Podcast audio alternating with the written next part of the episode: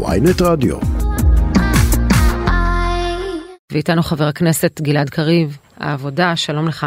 שלום, בוקר טוב. בוקר טוב. אתה מרגיש שהדיונים מוצו ואפשר באמת להתקדם לקראת הצבעה, או שאתם לא קיבלתם אה, מספיק זמן אה, להציג את עמדתכם, המומחים שהבאתם? אה, חד משמעית.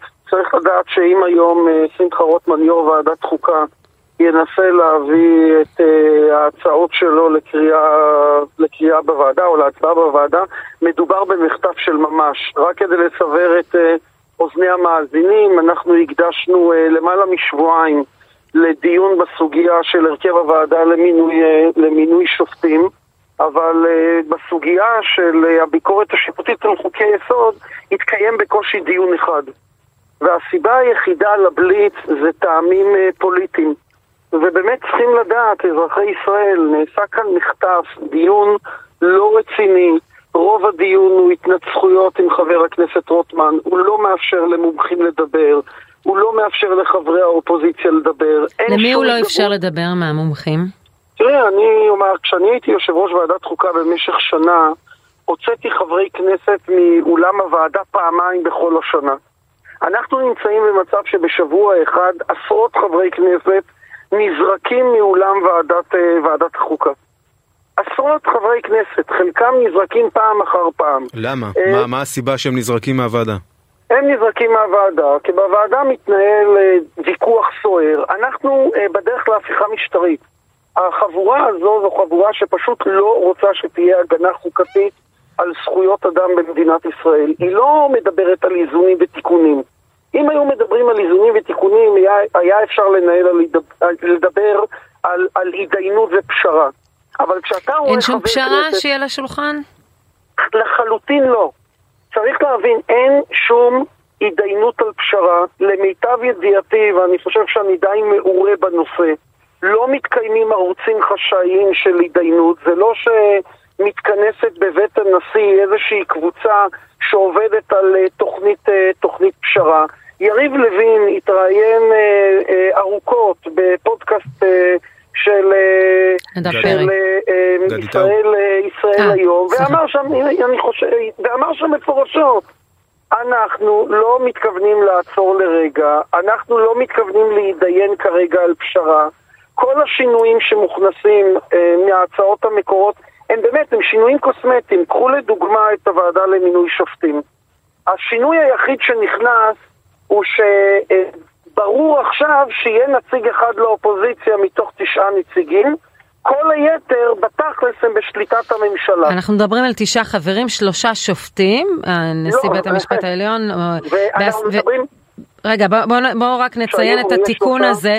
תשעה חברים בה, שלושה שופטים, שלושה שרים ושלושה ח"כים, שאחד כן. מהם מהאופוזיציה. רק שצריך לזכור ששלושת השופטים הם לא כמו היום שלושה שופטים של בית המשפט נשיאת בית המשפט העליון ועוד שני שופטים בדימוס שמי יבחר?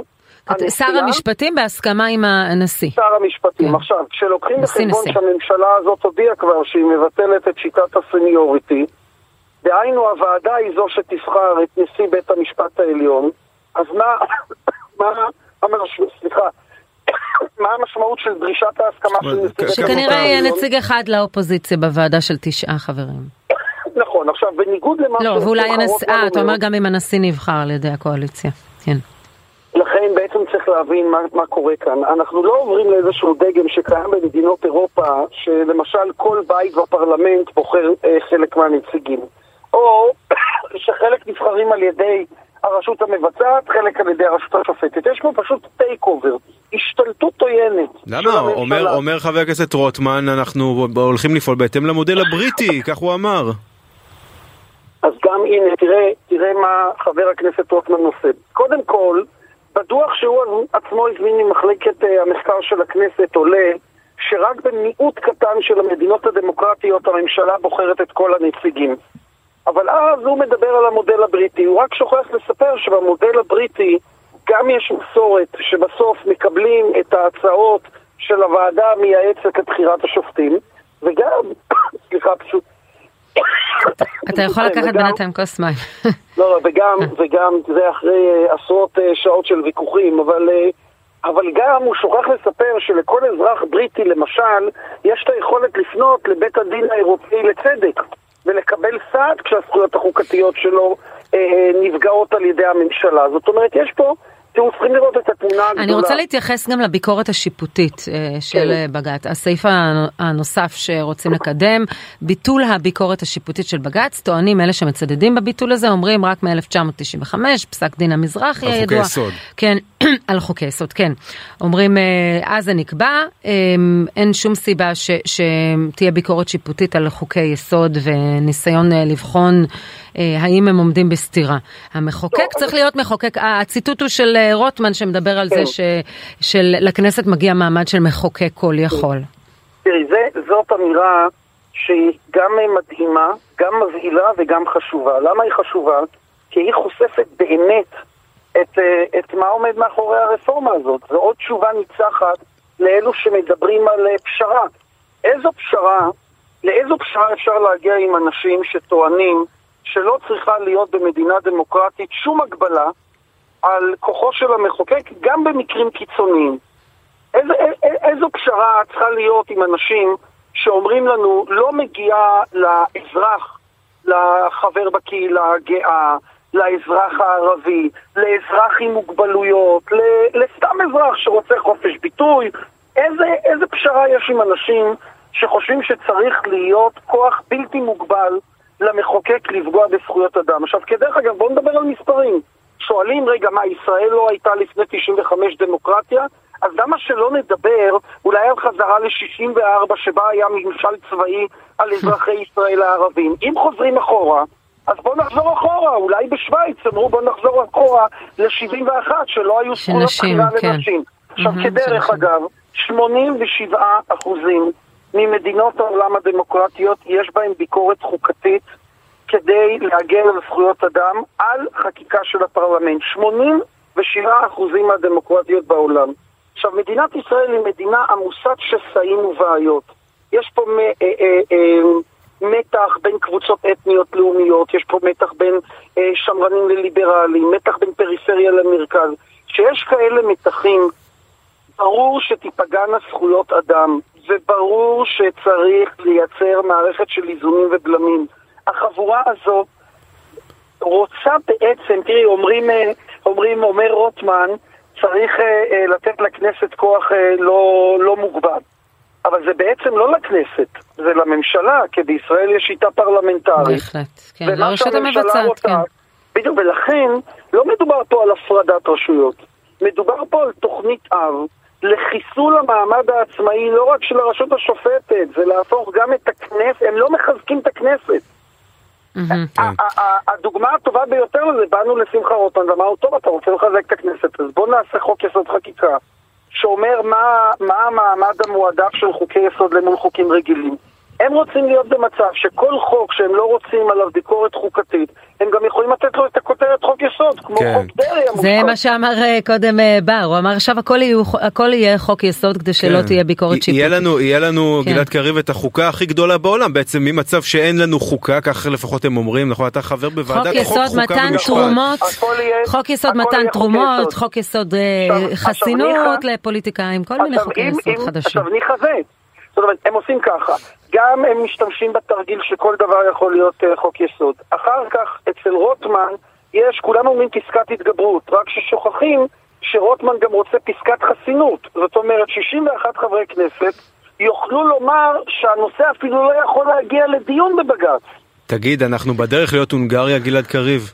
חד משמעית. אני, אני רוצה רגע לומר, לומר אני אתמול אה, אה, ביקשתי ממרכז המחקר והמידע של הכנסת להכין סקירה אה, מה קרה בהונגריה. ואני חושב שהסקירה הזאת תראה... אתם יכולים להזמין ש... את uh, בר להרצות לכם, היו לו, הוא חקר את הנושא. נכון. כן. אני, אבל אני רוצה לשאול אותך בכל זאת, אתה... ברשותך רק משפט אוקיי. אחד על הונגריה, כי כן. הוא חשוב. בסיפור של הונגריה אתה לא יכול להצביע על לילה אחד שבו הונגריה הפכה מאלף לבית. דמוקרטיות בסופו של דבר נשחקות לאט לאט, עד שאתה מתעורר למציאות ואומר, זה לא הדמוקרטיה שאני הכרתי. אנחנו חד משמעית בדרך לשם. אתה מציג עמדה שיש לה תמיכה נרחבת, אמנם לא רוב אה, בציבור, אבל כשאתה מסתכל על הסקרים, וראינו בסוף השבוע סקר מאוד לא מחמיא לעבודה, היא פשוט נמחקה. כן. איך תראי, אתה מסביר את זה? כך, תראי, אז אני קודם כל רוצה לומר שלפחות אני לא מתכחש לתוצאות הבחירות. בניגוד אה, לעמיתיי בקואליציה, אנחנו קיבלנו את דין הבוחר. אבל אם כבר מדברים על סקרים ומחקרים, אז כדאי להזכיר שבכל הסקרים והמחקרים שפורסמו עד עכשיו, בתקשורת ומחוץ לתקשורת, למעט, אם אני לא טועה, סקר אחד של ערוץ 14, יש רוב בציבור נגד התוכנית הספציפית הזו. הרבה אנשים רוצים שינויים במערכת המשפט. אבל לא את ענית על מצבה של העבודה. עכשיו לגבי מפלגת העבודה. תראי, התמונה מאוד uh, קשה, אני לא הולך להכחיש את זה. אני חושב שיש uh, uh, בציבור uh, אכזבה ממה שהם ראו בתקופת, uh, בתקופת הבחירות. לתחושתי יש גם, uh, איך הייתי אומר, uh, ניקוז של תחושת הכישלון או נטייה לשים את כל האחריות על כתפיה של מפלגת העבודה, כאשר כל הגוש שלנו התארגן בצורה uh, לא טובה. לא ועדיין מי את זה- שהחליט לא ללכת אה, מאוחד עם מרץ הייתם אתם. מי שלא נכון. לקח אחריות על רגע, זה אחר נכון. כך זה ראשת המפלגה שלכם. תראה, אני כן. פה, אני אפילו לא מתווכח, אני רק רוצה לומר, בואו אבל נזכור דבר אחד, בסדר? בצד ההחלטה הזו היה אה, פיצול אה, בתוך המפלגות הערביות. הייתה תחרות רעה מאוד בין גנץ לבין אה, לפיד במקום ללכת ולהביא מצביעי ימין רכים. היה מצב שבו אה, יש עתיד, המפלגה המובילה בגוש, הייתה אדישה לנפילה הזאת של מרצ הכל נכון, אבל אתה לא. פרשן פוליטי, אתה צריך לדבר נכון. כחבר כנסת מטעם העבודה. אבל אני רוצה לומר לך למה אני חושב שהנקודה הזאת היא חשובה מסיבה אחת, ואני לא מסיר אחריות מהעבודה, ומיד אני אומר משהו על העבודה. לי ברור שהמחנה שלנו צריך להתארגן הרבה יותר טוב לפעם הבאה. כדי שנתארגן הרבה יותר טוב לפעם הבאה, צריך להסתכל בעיניים אה, נוקבות על כל תאונת השרשרת שאירעה לנו, ולא רק על מקטע אחד שלה, כי אחרת נחזור על הטעויות. עכשיו, לגבי מפלגת העבודה, מפלגת העבודה תצטרך לעבור תהליכים מאוד משמעותיים של התחדשות. אני חושב שאף אחד לא מכחיש את הצורך במדינת ישראל במפלגה שהיא מפלגת אה, אה, שמאל ציונית שמאמינה בהיפרדות מהפלסטינים, במדינת רווחה וצדק חברתי ובערכים ליברליים. אז אתה אומר התחדשות, יודעים- בפעם הבאה נשאל אותך מה זה אומר התחדשות, כי אנחנו לצערנו חייבים לסיים, חבר הכנסת גלעד קריב. אני, אני. מקווה שאתם מסכימים איתי שכרגע כדאי לעסוק בקרב החוקתי ופחות בעניינים פנימיים של מפלגת העבודה, וזה מה שאנחנו עושים. תודה רבה על השיחה. תודה, תודה.